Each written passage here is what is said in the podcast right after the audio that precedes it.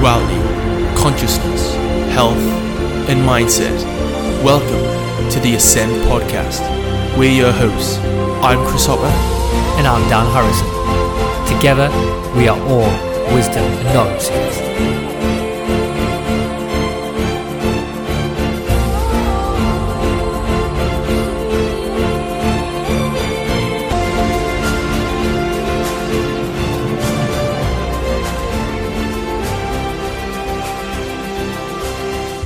Hey, what is up everyone? This week on the Ascend Podcast, we have the return of the legend and one of the early pioneers of the truth movement, Dennis McKenna. He is an ethno-pharmacologist and he has spent decades doing deep academic and personal research on consciousness and psychedelics, and he is also the brother to the well-known Terence McKenna. And Dennis was actually last on the podcast on episode sixty, so if you've not listened to that, I would definitely recommend checking that one out as it was a gem. So through our entire human existence, great minds of the past have been in chasing the mystical experience, chasing the unknown, and perhaps one of the most meaningful experiences that we can have as a human being, the mystical experience. And with the mystical experience, there are many different common attributes that come up. A feeling of cosmic unity, a oneness with everything, a feeling of transcendence and of time and space. The mind opens up from the shackles, pure bliss, gratitude for everything. And the mystical experience is something that just cannot be quite put into words. And it's a feeling that is hard to transcend. And it's a feeling that goes beyond language. You can't label it and you can't put it in a box. And the mystical experience even transcends over the human transformation. It leaves seeds in your mind that even though, even though it is a temporary state, it transcends over to your current reality and inspires you to become a better version of yourself. And everyone who is listening to this podcast right now, you are all doing exactly what other great minds in the past were chasing. Chasing the unknown and chasing the mystical experience. So I just know that this podcast is going to add to that and plant some more seeds in your own mystical experience in your mind. So just before we do jump at this one, I just wanted to say thank you so much to all our current Patreon members who do support the podcast and who have become a Patreon member. We really do appreciate you guys helping us take the podcast to the next level and believing in the message that we are trying to spread. In two Sundays ago, just gone, we just carried out our first Ascend Patreon Hangout, which was an absolute blast, and we had an amazing fun time. There was four of us in the hangout. We talked about dreams, simulation, the nature of reality, and so much more. We had so much fun. And in the upcoming hangouts, we are now going to be planning on focusing on more specific certain topics. So what we were thinking from now on in the Ascend hangouts is choosing a specific topic for the hangout. So example would be dreams. Then that would also give you guys time to think of anything that you would love to bring up in the hangout around the topic of dreams. And say we did choose to talk about dreams in the hangout, there then could be the possibility to bring in an expert on dreams like Robert Wagner, and then you guys could ask him some questions, which would be so cool. So if you guys do want to become a Patreon member and join in on the monthly hangouts and support the podcast, please go to our Patreon page and check out all the different reward tiers. And if the hangouts don't in- interest you, we also have other reward tiers where you can support the podcast. We even have a two dollars reward tier, which gives you access to free bonus content from the podcast. We also have a five dollars one, which gives you access to cool guided meditations and binaural beats. And as you know, we've never... and never will advertise stupid products, or we've never bombarded you with stupid things that just don't serve you as a human being on this planet. So if you do think this is a conscious idea, supporting us via our Patreon page really is the best way. So anyway, let's jump into this one. Dennis McKenna, enjoy.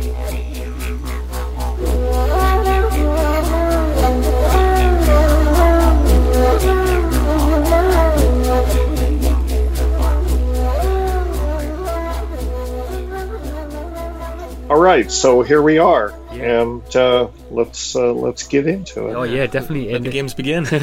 yeah, definitely. Um, we're, Dennis, we are looking forward to it. We're, we're so grateful for you to come back on the podcast again, and uh, we've been really, like the first time we talked as well, it was an amazing conversation, and our listeners absolutely, like, sort of, you just absolutely blew people's minds. People loved the conversation, and um, And last time you were on the podcast as well, we got into some um, we got into some really interesting and um, deep waters as usual. And um, we were talking about how um, certain psychedelic plants having messages and the possibility of um, the planet itself, like Mother Ga- uh, Gaia or Mother Earth, whatever you want to call it, actually trying to sort of possibly communicate with us through sort of certain plant medicines, which is very fascinating. And um, and we're talking about how the planet itself could actually be sending us messages that we've sort of gone off track, sort of wake up you little monkeys, that's what we were sort of saying.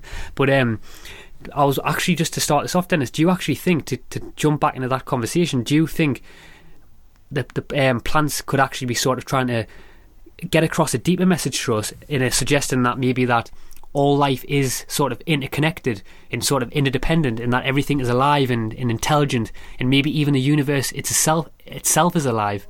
Could that be could that be the case? Well, the short answer is yes, I think so. I mean, that's what I that's what I understand, you know, and uh, I mean, that's my perspective. And I think that's something that, uh, you know, the psychedelic experience sort of brings that forward. You know, I mean, it's it's my perspective, but it's indigenous perspective. It's, you know, the idea that uh, really everything is intelligent at some level, even the, you know, even electrons, even atoms. You know, this sort of intrinsic intelligence is just built into the way reality is put together. Mm-hmm. And uh, when you're indigenous or stoned on a psychedelic, and there may not be that much difference, you know, you can see these things. I mean, we are conditioned to filter those perceptions out, right? Because they're not immediately useful. And we also have, you know, as whatever, you know, I think that one of the things that separates us from those perceptions in some ways is literacy in a certain way. Because then if you're literate, which is, you know, a good thing to be, we agree it's a good thing to be, but it changes the lens through which you perceive reality, you know. And if you're less literate and more less verbally oriented, you have a, a different mode of perception. Yeah, I, I love that. Uh, by the way, as well, I love that. I love that point. Um, I absolutely love that point. By the way, what you said there as well, and um, I was when you were talking about how, in a way, we were sort of. Um, We're, we're sort of um, in, put in a direction to sort of filter things out, filter out, filter out that understanding that everything is intelligent. But why, just to hone in on that point, why do you think we are sort of um, we are led in that direction to sort of filter that understanding out? Why do I think what? Uh, it, I, I didn't completely hear. When before, when you were talking about how um, how the sense of, like we were talking about before, how the sense of that, the sense that the understanding that us three have now, that everything is interconnected and the um, the universe is intelligent and things like that. And you you said about how in society that sort of, in a way, that, that understanding of that pretense is actually being filtered out. But I was actually wondering, why do you think that as that understanding of the world is interconnected and there is more to the world is actually being filtered out of our understanding? Why is it being filtered out? Yeah, yeah. Well, uh, I don't think it's anything necessarily deliberate. I think it's just, uh, you know, like I say, when you are when you live more immersed in nature, for one thing, you know, you're closer to processes that, you know, we are estranged from, we're separated from. And then, you know, if we're the, your typical, you know, Western, whatever, fairly well-educated person, we're literate, we have a certain conceptual background. We this is part of the reality, you know, hallucination that we construct for ourselves. It's partly made up of uh, conditioning and concepts, and, you know, we much of the lens through which we apprehend the world, uh, you know, is something that our brains construct, and a lot of what the brain does is filter things out. You know, it's more about excluding information coming in from the outside than it is really admitting it, because if it all came in at once, you, we'd be totally overwhelmed. So there is in neuroscience this this uh, you know, this is well known in neuroscience. I mean, I mean, Aldous Huxley called this the reducing valve, but the idea that the brain and the way that it apprehends the world has to selectively filter out probably eighty percent of the content. You know, otherwise we'd just be driven, you know, be a blooming, buzzing confusion. So there is this phenomenon or this process in, in neuroscience is called neural gating.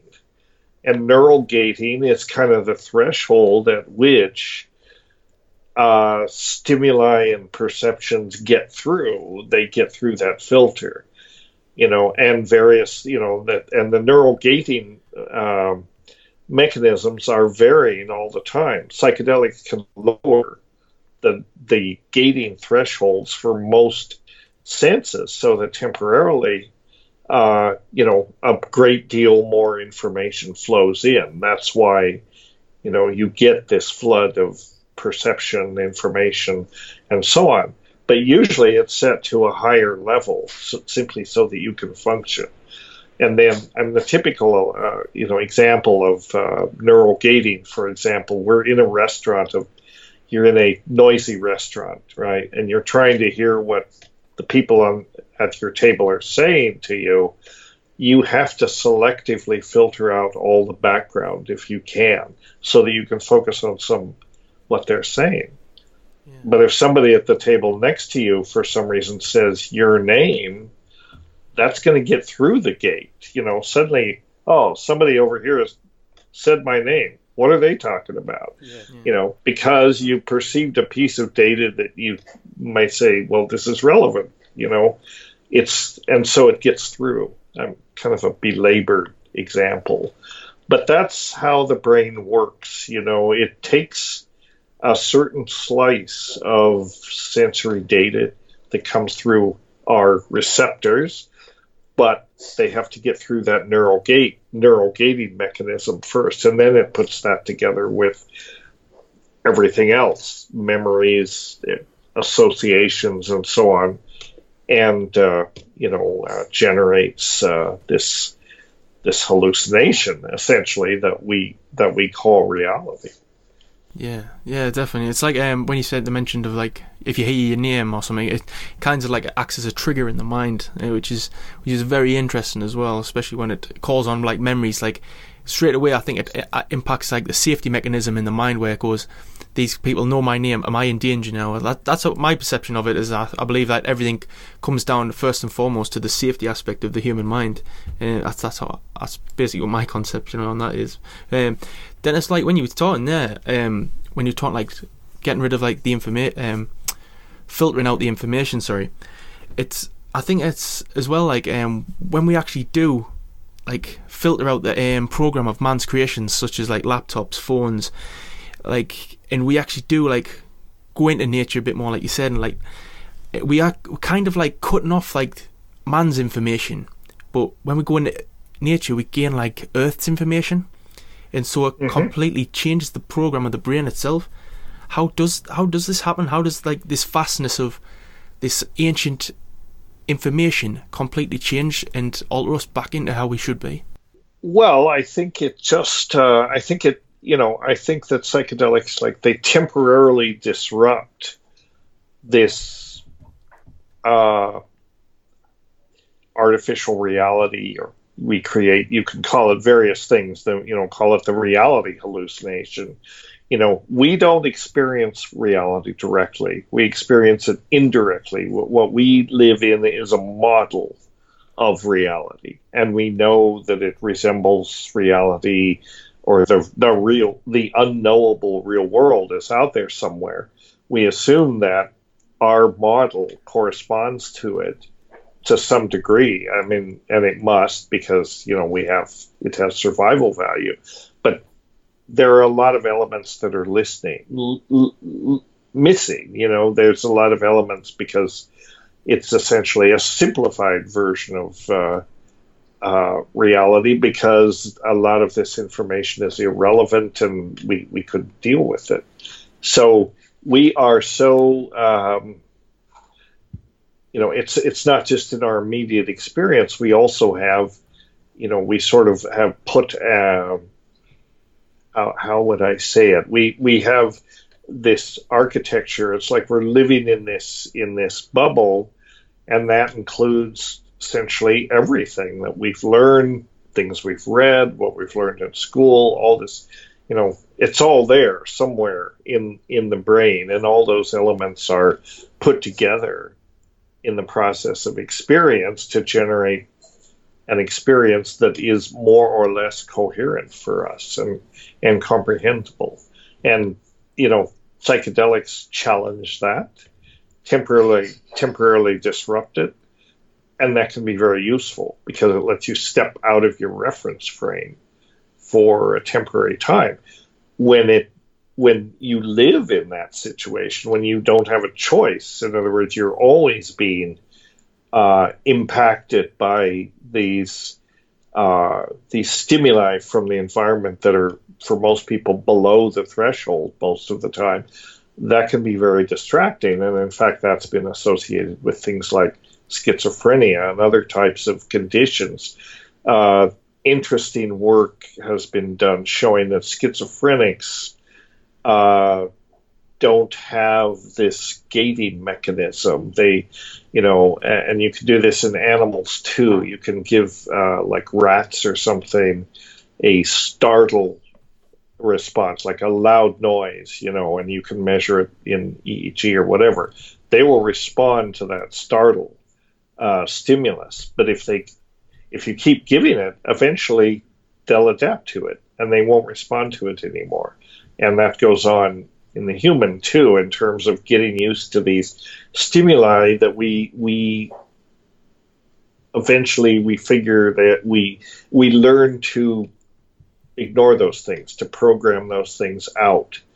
But for a schizophrenic, they don't have that skill. You know, the the first stimulus is, you know, the fifteenth or the fiftieth stimulus is just as impactful as the first. So they're gating mechanisms are disabled. And, you know, I mean, it's not that simple, but that is an aspect of that's behind uh, schizophrenia and other types of, uh, you know, mental disorders. In some way, they're just, pers- you know, there's too much information coming in and the poor person can't process it. Yeah. And, yeah.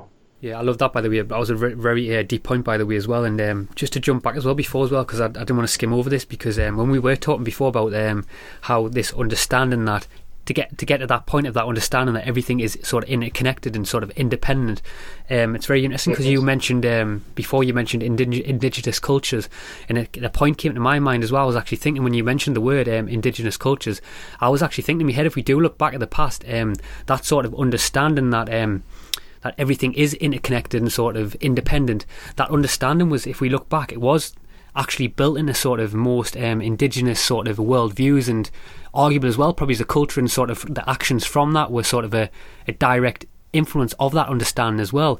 But I was I would love to ask you this, Dennis, from that as well.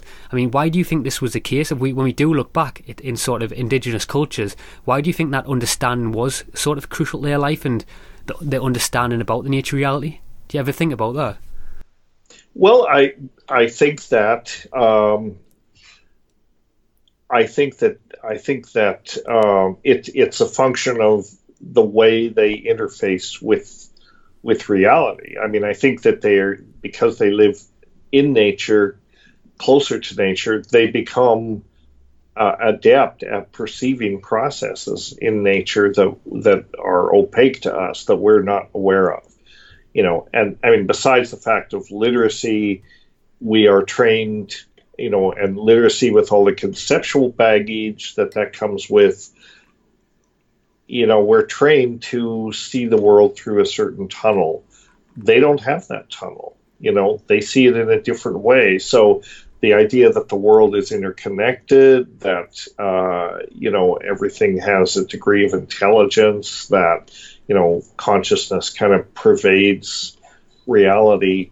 Um, these are not concepts for these people. Mm-hmm. These are experiences. This is the way they see it. It's just, it's just self-evident, you know, for them. And So we're, and it's like, this is not really a big insight. This is just their empirical way that they apprehend the world. Now for us, you know, we have this, these cultural traditions, we have all of this conditioning. For us to have that experience, you know, we have to disable these gating mechanisms. Psychedelics are useful for that. And then it puts you in a place that is not unlike the way an indigenous person might perceive the world. And of course, they, they also have access to psychedelics, but they, presumably they're not they're not loaded on psychedelics all the time, but they can take that worldview with them. So it's it's empirical observation. You know, these are not these are not suppositions of how the world is for them, like it might be for us. It's it's actually, this is how we experience the world, you know, directly. It's self it's self-evident. You know, a, a, a an indigenous person, you know, who has this experience, if you ask them that question, they'd say, well, you know, I don't understand the question. Yeah, Isn't yeah. it obvious? It's just self-evident. Yeah. Yeah, I love that, by the way, Dennis, as well. And, like, I loved how you said, because in a sense, for them, it is just a way of life. And I loved when you said that, um, you said you mentioned the word tunnelling, because for me as well, it seems to be that us in society now, we've sort of, we are in that tunnel in a sense. And what's interesting to me, that um, that sort of understanding of the view of life, for me, anyway, it seems to it seemed to it is sort of start, starting to slowly come back into society, but it sort of seemed to, to vanish from the planet. I mean, I mean, it's it's really it's really hard when you do look at it now. I mean, I mean, do you think we can actually can we get to a point where we can have that balance of the two worlds, where, because we are in a time now where we are sort of technologically equipped and we understand that the natural world is important. I mean, can we? How can we sort of find that wisdom wisdom again and tap into that balance? Do you think we can do it? Well, um, I think we have to. I, you know, I don't know if, I mean, I think, again, I think psychedelics are learning tools for recovering that that prehistoric, pre-literate uh, way of perception. I mean, there there may be other ways to do it. There are certainly other ways to do it. Uh, but psychedelics are something that are available to most people, and they'll give you a crash course in sort of this, you know, experiencing this new, uh, you know, this this non-Western kind of worldview. So they're very useful for that. And I think, you know, it is important that more and more people connect to that understanding and, and assimilate that idea because, you know, as I've often said, the crisis of our times is the fact that we as a species feel separated from nature, you know, and we have to reestablish that bond on a very fundamental level. We have to have, we have to see this consciousness shift before uh, we can really begin to address the problems that we're facing, you know, and the Western mind, the Western mindset has been,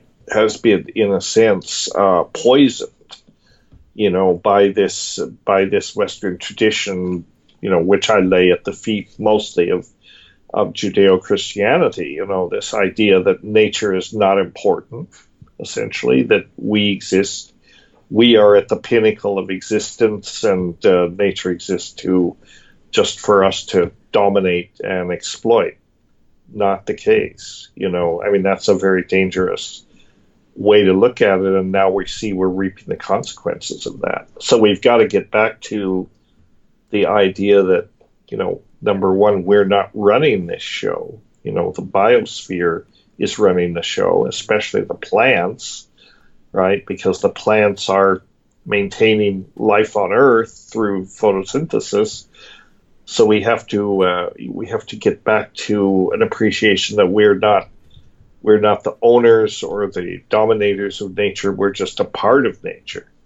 And, you know, our role is to, uh, uh, you know, uh, nurture nature to the extent that we can. And to the extent that we can't, get out of the way, you know. So, uh, so some, uh, you know, you've got to change this conditioned worldview that that, you know, and that's essentially the, the poison of civilization in a certain way.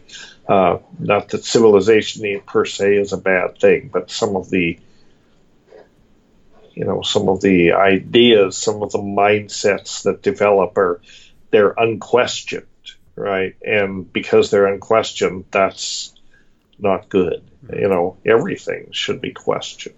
Yeah, I definitely agree with that as well. And um, it's it's very interesting when you made that point there, because I think as well that understanding, that understanding of what you were saying there, it is sort of, if we like the ayahuasca and sort of the plant, the by via the plant sending us messages. In a, in a sense, they are trying to communicate that that sort of that.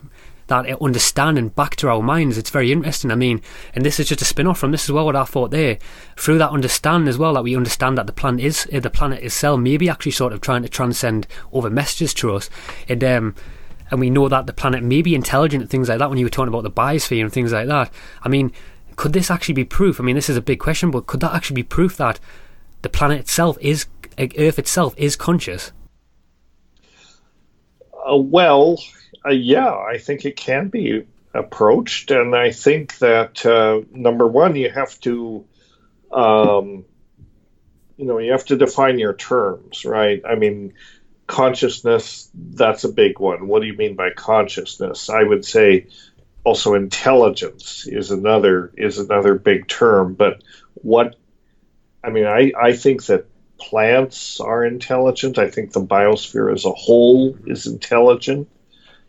But then what do I mean by intelligence, or what should we mean by intelligence? It's not like our intelligence, you know, which we associate with brains, and, and you know, you have to have a brain to be intelligent. Not necessarily, you know. I mean, what you have to have are highly hyper-connected networks, right, so-called uh, neural networks, because they're modeled on the nervous system. But you don't have to have a ner- nervous system to have a highly connected network. If you look at things going on in old growth forests, for example, you know, the the plants, the trees in that forest, they modulate and regulate the whole ecosystem through networks of roots and fungi that are associated in the soil, sim- so-called mycorrhizal relationships. These are symbiotic relationships. And they are the communication, um, you know, the communication networks for the uh, for the forest, for that bio. You know, I mean, in a sense, you could say they are the brains or the nervous system of that bio, and it's vastly greater in size than the human brain, but it has as many connections, if not more, as the human brain has. You know, so that these systems are Exquisite, exquisitely regulated through these this process of, of signal transduction, which is basically what this video I referenced to you is is about. Signal transduction is chemically mediated communication, right? And in other words, a molecule travels somewhere to, you know, it, maybe it diffuses through an ecosystem, it finds a target, and it stimulates a response. It finds a receptor of some kind, and it stimulates a response. Same thing goes on within the brain, and then we call it neurotransmission. But essentially, it's the same thing. You know, these messenger molecules that plants make, that they have made, are the same molecules that, you know, they become internalized into the brain for signal transduction, and, and then we call them neurotransmitters, hormones, whatever. But those molecules existed, you know, they had a, a macro uh, a function in the ecosystems, and then they became specialized or internalized for the use in nervous systems. Yeah, definitely. Um, I'm sorry, is that making any no, sense? No, no, it certainly did. It certainly okay. did. Um, it, yeah, it really indicated the point of, like, how Earth's intelligence is different, but yet very similar to that of us as um, humans. I mean, we actually yeah. we actually put. I think we're actually putting more and more limitations on our intelligence, whereas I think nature, in a sense, is putting. It's it's maybe I'm I thinking we're kind of like disconnecting ourselves from nature we're disconnecting ourselves from the intelligence. So is like is nature itself, is that is that limiting its intelligence to us because we're distancing ourselves away from it? Well, uh, because we, uh, I mean, I've, you say because we are distancing ourselves from it, we're we're getting separated from it. I don't quite understand the thrust of what you're saying here. Yeah, I, I think yeah, I, I think that um,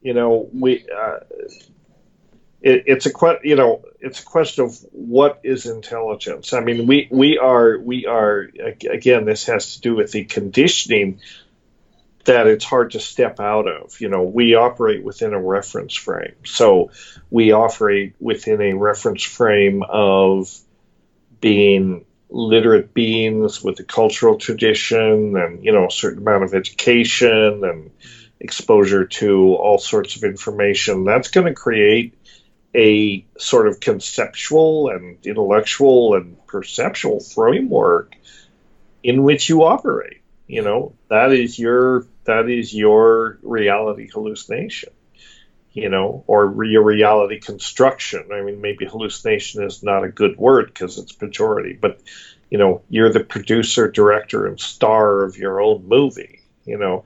But beyond that, beyond the whole cultural element, we're also...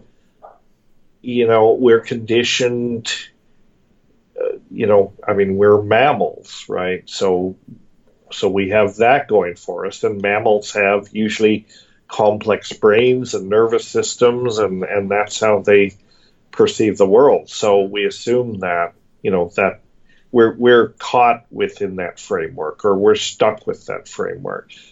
But that doesn't mean that other systems, other organisms can't perceive the world in just as complex ways.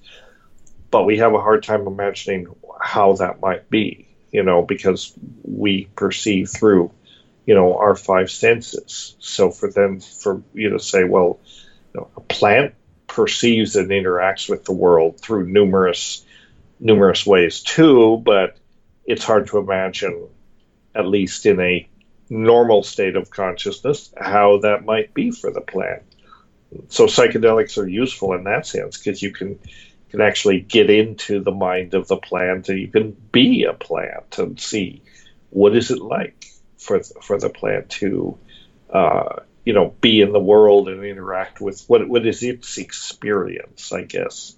Yeah. Because it's living, right? So it's got to have experience of some kind. Experience is the like point moment of whatever's happening in your uh, metabolism.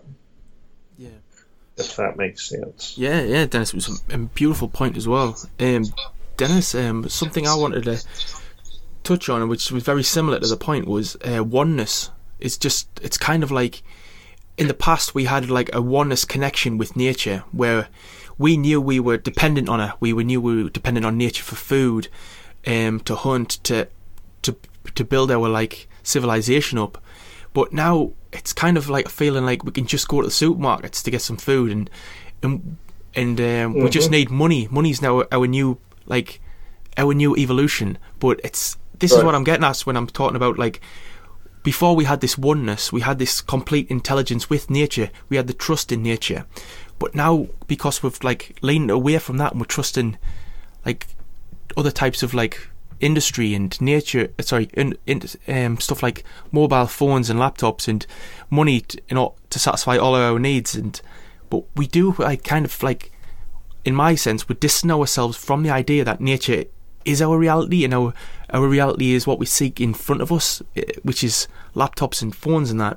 And when I'm saying like intelligence, I'm meaning like we're losing the the trust of nature, and so I'm wondering, are we actually losing like nature's trust in itself? That's what I'm saying. Like, are we, are we like being disconnected from nature?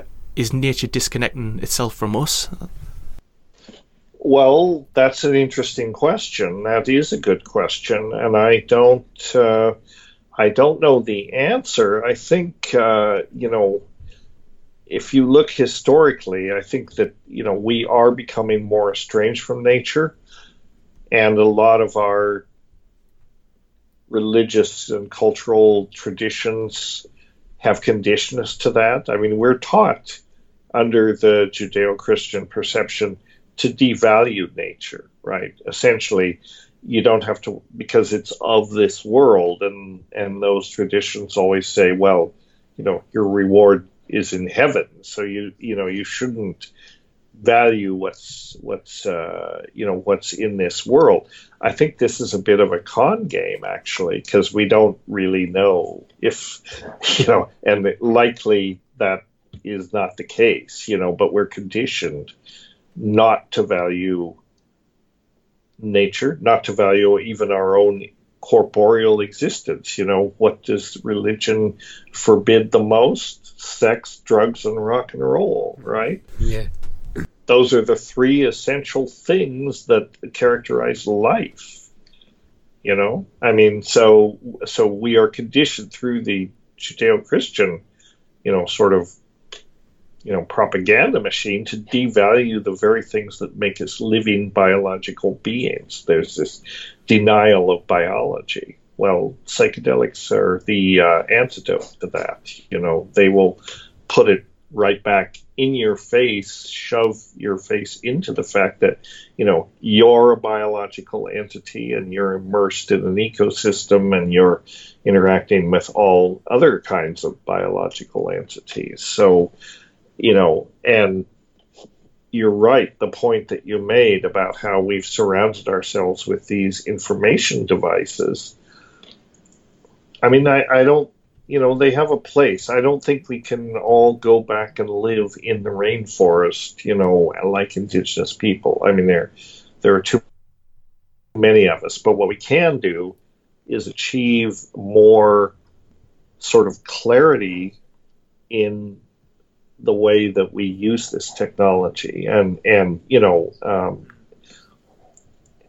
not become enslaved by it. You know, we have to, at some point, be able to step out of it. And I think, I think that is one of the big, um, you know, uh, one of, one of the main uses of psychedelics in our culture. It gives us a chance to step out of our, these contexts, and look at it from a different pers- uh, different perception, you know, different perspective. So when you do get back, you know, into your normal life or whatever, you may still use your laptop and your phone and do all these things, but maybe you have a little more uh, consciousness of how you're doing that, you know, more insight into it, and um And that's that's really a, a start. You know, I, I don't think we can just abandon technology. We have to, in some ways, evolve beyond it.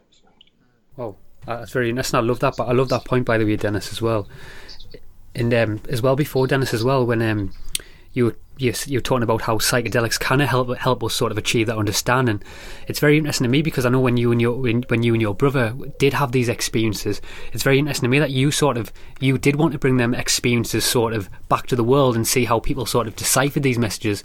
And I know obviously mm-hmm. um, you and your brother as well um, talked about how it sort of it opens up a, a dimension of it. dimension of experience, or an unseen universe, whatever you want to call it. I know you, you've used a lot of many very brilliant, well articulated words, and um, but I mean, do you do you still speculate that this that that world or them them sort of dimensions that you are sort of that are un, are unfolding through the psychedelic experience? Do you think they are actually? I mean, do you still think these things are, could be inside us, outside of or outside of ourselves?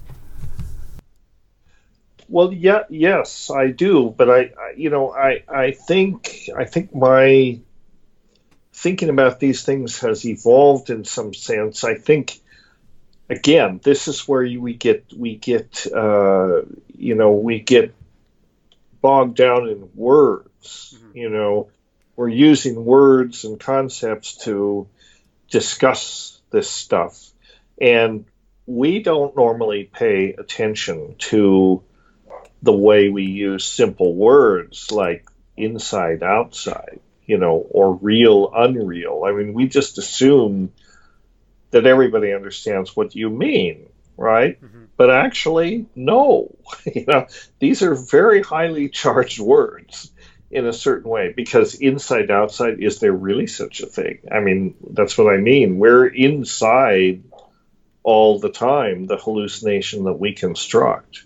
You know, maybe there really isn't an, I mean, we assume that there is an outside, whatever you mean by that. You know, we're, we're uh, among the many things that the Western tradition has, has given us is kind of the curse of duality, you know, this Cartesian notion, you know, I think, therefore I am. I'm thinking, therefore I exist. Not saying much about what it, what uh, you know, what else may exist.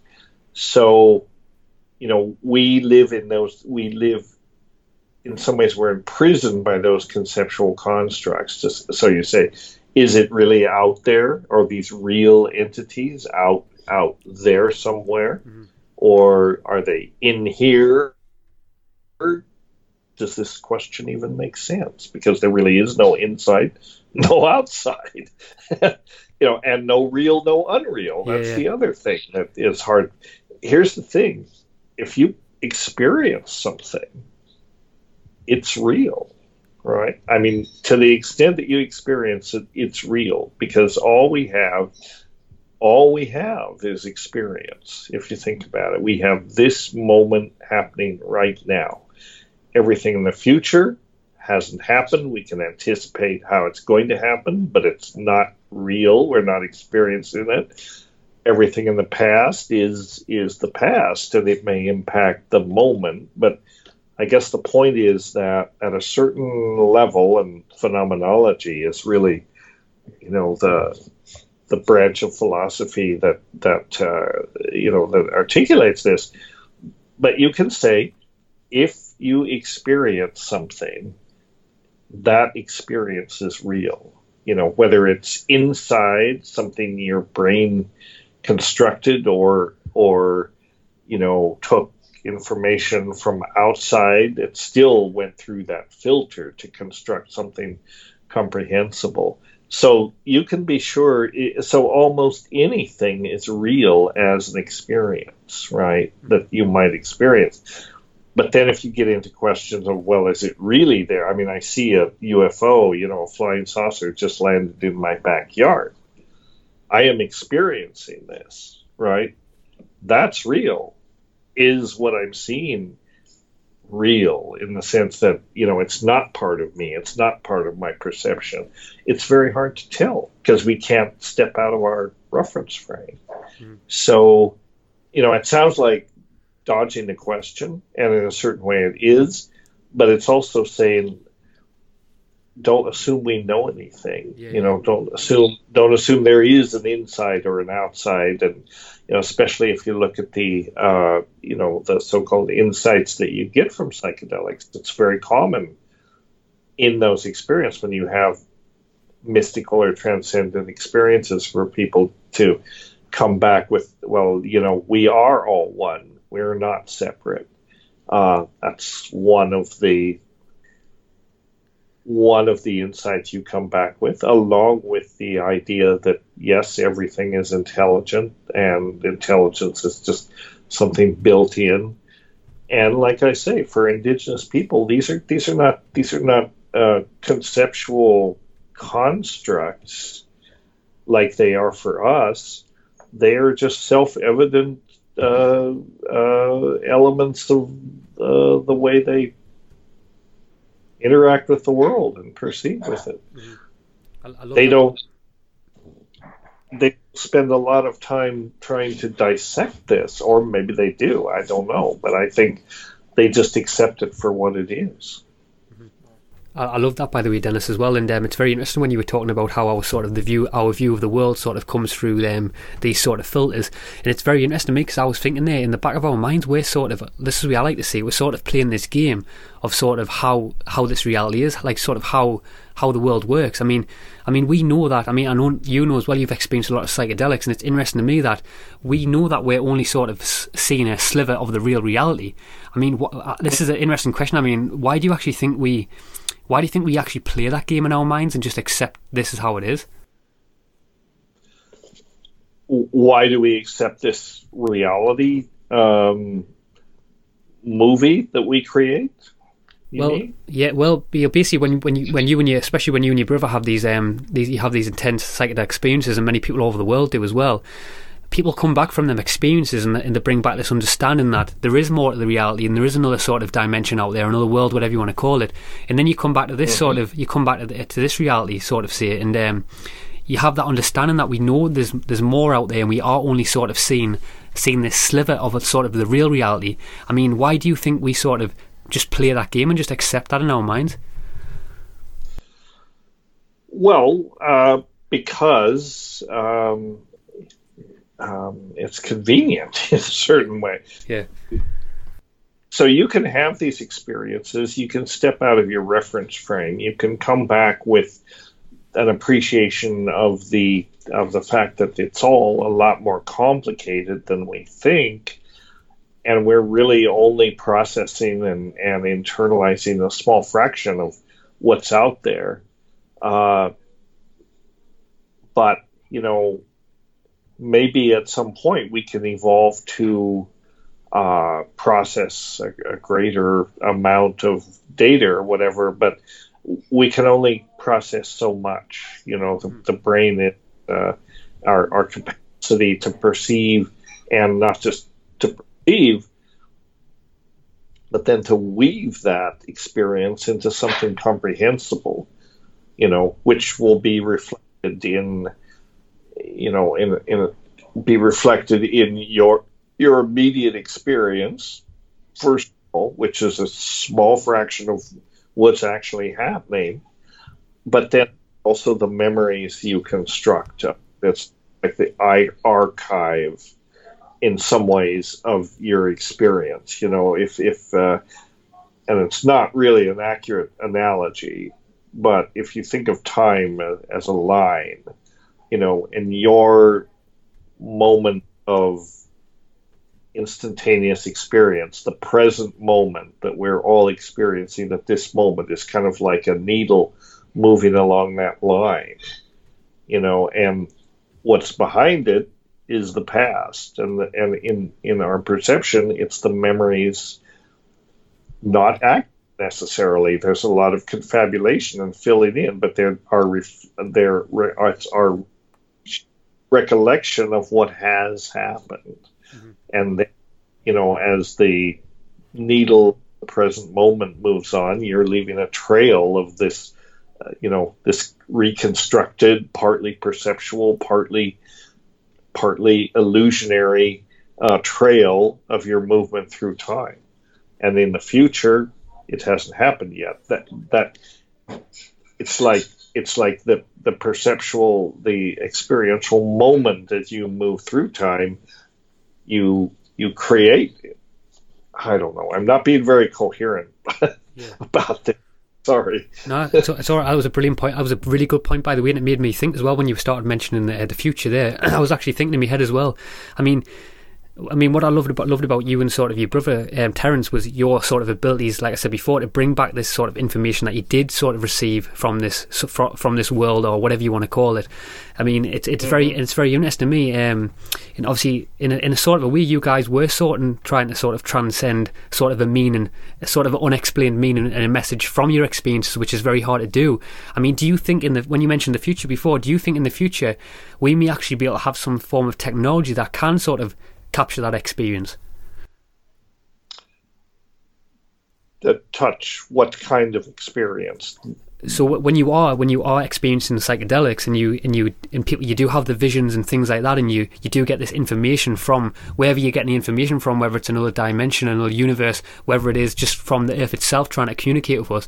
Do you think in the fu- with future technology we will be able to capture that whole experience and understand and understand what that meaning really means and what what the medicine is trying to transcend over to us?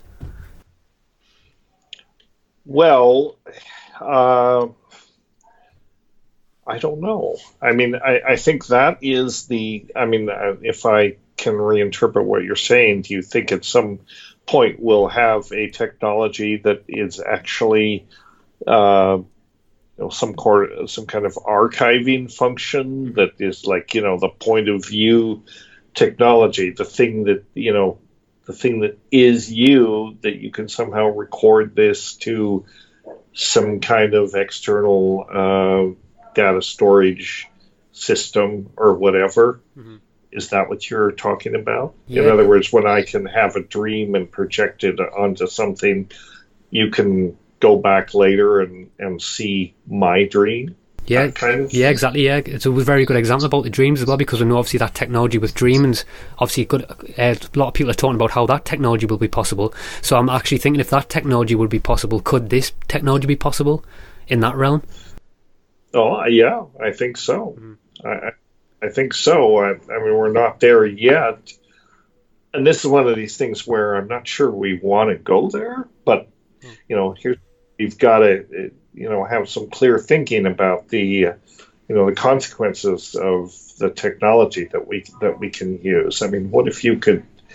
I mean, it's probably true that all of this is going to be possible, and maybe not that far ahead, you know, for reality and that sort of thing, and like working and so on. I mean, what what would if you had the ability to be somebody else for a day, or experience the world through their eyes, their perceptual apparatus, or whatever, what would that be like? Mm-hmm. You know, is it even a good idea? And, you know, I don't know. I mean, I don't know. I, I do think that these neural technologies are going to make uh, a lot of things like that possible. Yeah, uh, you know, or what if you could, you know, we're used to Uh, see in the world, we're basically one body, we have one point of view, and that's kind of how we apprehend the world. What if we could distribute our point of view over a hundred different people?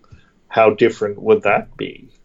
Mm-hmm. And is that something you want to be able to do? Because, and is it good to do it? I am not. I'm not saying I'm making a moral judgment. I'm just saying that these are, these are all questions yeah, that yeah. are going to come. Yeah, yeah, love, yeah. Sorry, De- yeah, Dennis. I was going to say, I, I love that you're um, asking them questions as well, because I think they are questions that need to be asked as well. And when you were talking about um, the sense of asking the question, should we view the world through sort of someone, someone else's ex- uh, view the world through someone else's eyes and experience what they're experiencing?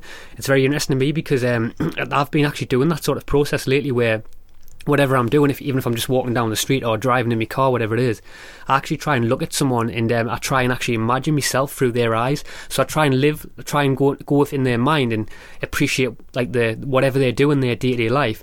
And every single time that I do that, it actually makes me appreciate um, every single human being through their own uniqueness, in a sense, if that makes sense. Mm-hmm. So I think, yeah, so I, yes. So.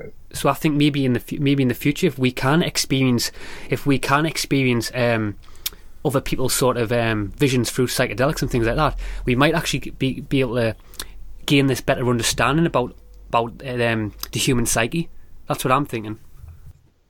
Yeah, no, I think you're I think you're quite right. I mean, I think we can learn a lot about uh, human nature, our nature, and other people's natures through.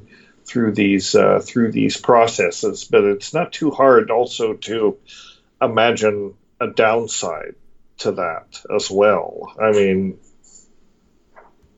you know, I mean, uh, it, it's just uh, it's it's a kind of technology that could be used uh, in many different ways, and it's some good, some bad. I think we'll just have to see, you know, how.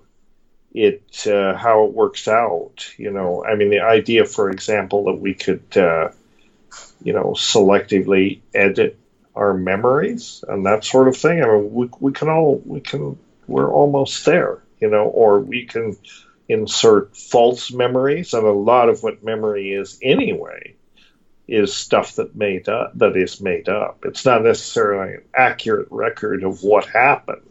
It's it's a record of what you think happened, what, how you reconstruct it, and that's just the way we are. Mm-hmm. Yeah, I definitely agree, and it's evident. It's um, it's evident to see that we are sort of still um learning from sort of plants and things like that, and it, it's very interesting to think about how if the, how the human race will sort of continue to sort of tap into this information in the world of psychedelics and the sort of spirit world, and how we will sort of adopt these lessons and things like that, and especially with technology coming around the future, and how that will sort of change our understanding around this topic. I mean, Dennis, just to sort of wrap this up, I mean, how do you think, how do you see uh, the future civilization actually being influenced by this current stage that we're at now? I mean, how do you do you, do you see like a, do you see the future civilization actually sort of embracing the spirit world more? Well, yeah, I think it has to. I mean, I hope so. Mm-hmm. You know, uh, and and I have I go back and forth to from being a pessimist to an optimist. You know, we're a very thick-skulled species, and mm-hmm. we don't uh, assimilate lessons very well. You know, we have a hard time listening to the message of the plant teachers or whatever, or the message of nature. You know, so. We're slow learners, in case you haven't noticed, and we're really dumb in some ways, and uh, we make a lot of mistakes. So, I, but I do think that the plant teachers are catalysts for consciousness, and I think the main message that they are conveying at this time, maybe they always have been, is, you know, you monkeys got to wake up. You know, that's the main message. First, you have to wake up and realize a few things, that like you are not running things, that you are part of nature, and that you're you're screwing it up in a fairly uh, you know serious way. So you have to change your ways. You have to wake up to realize that, and then you have to wise up. That's the other thing. We could have to take what we learn from the plant teachers and our own you know insights and understandings. We have to become we have to become much wiser. You know, we have to bring cleverness and wisdom together.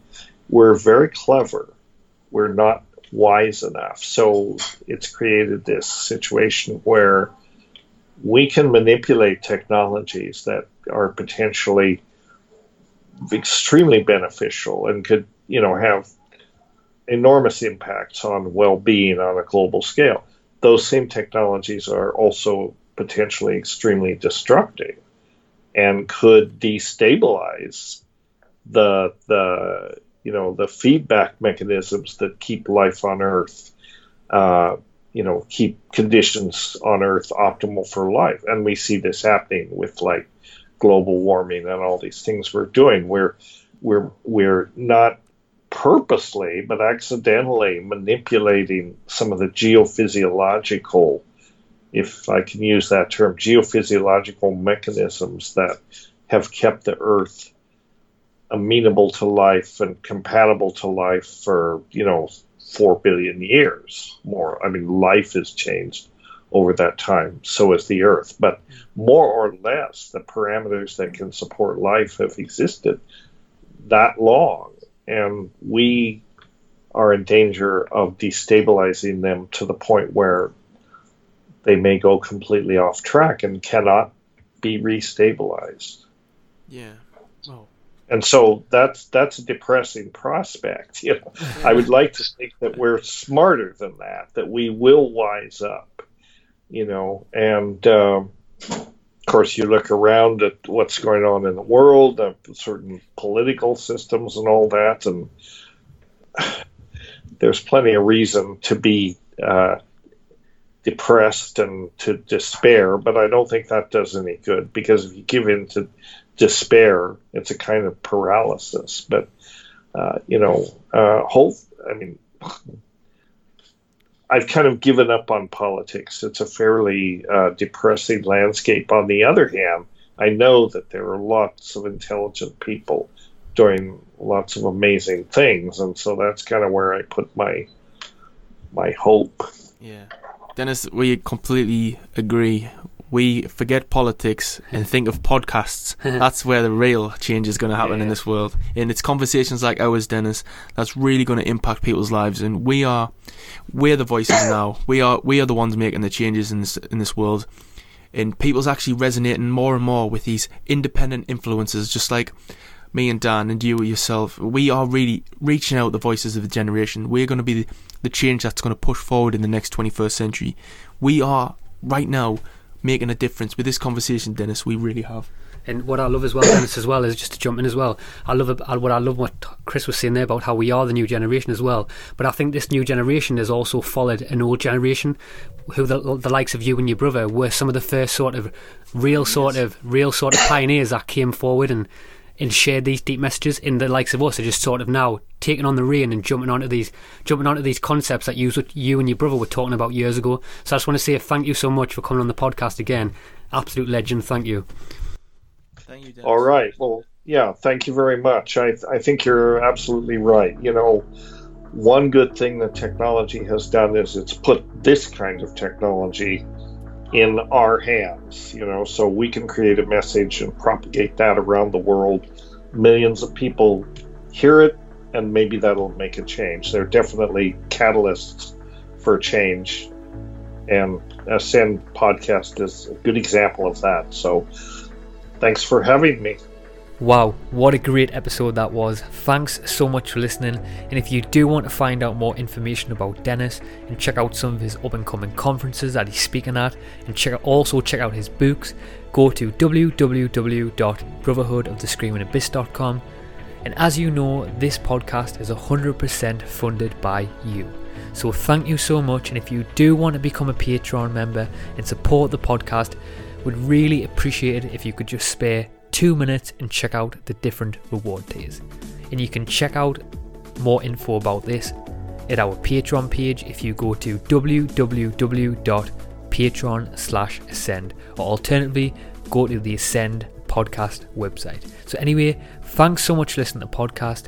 We'll catch you next week where we have another amazing episode as always. And just to play this podcast out, and as a little added bonus, as I like doing, I'm going to play a talk from Dennis's brother Terence speaking many years ago about the human experience. It's called The Evolution of Reality by Terence McKenna. So keep seeking, everyone. Peace. Um, are we rolling? The universe you and I are living in is a far more novel and complicated place than the early universe was.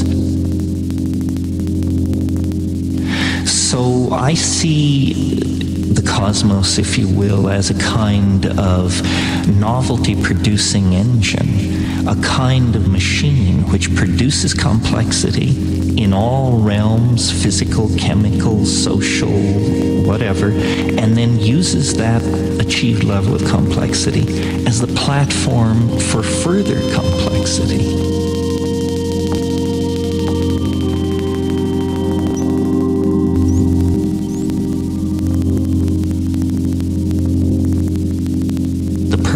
Of, of being a human is to complexify reality even more, to hand on a more diverse, more complicated, more multifaceted universe to our children.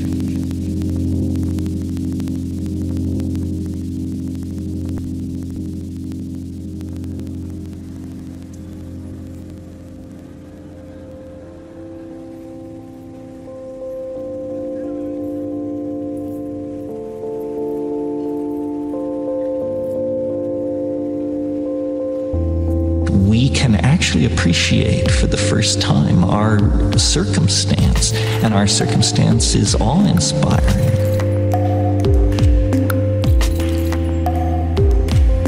I mean, we are about to take the step out of matter.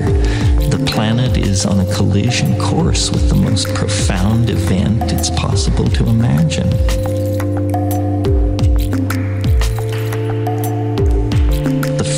Of organic life from the chrysalis of matter. For a billion years there's been life on this planet, but never life that could step outside of matter. But this is obviously what's in the cards, and we are privileged to be central to that.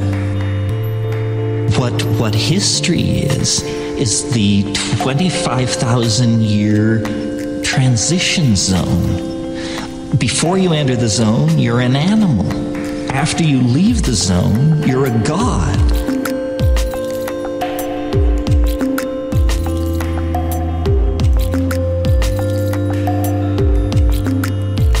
If my ideas seem strange to someone, I ask them, can you imagine? this planet in five hundred years? Can you imagine this planet in a thousand years? No, no one can imagine that, because processes are now in play which so totally rewrite the script that no one can imagine.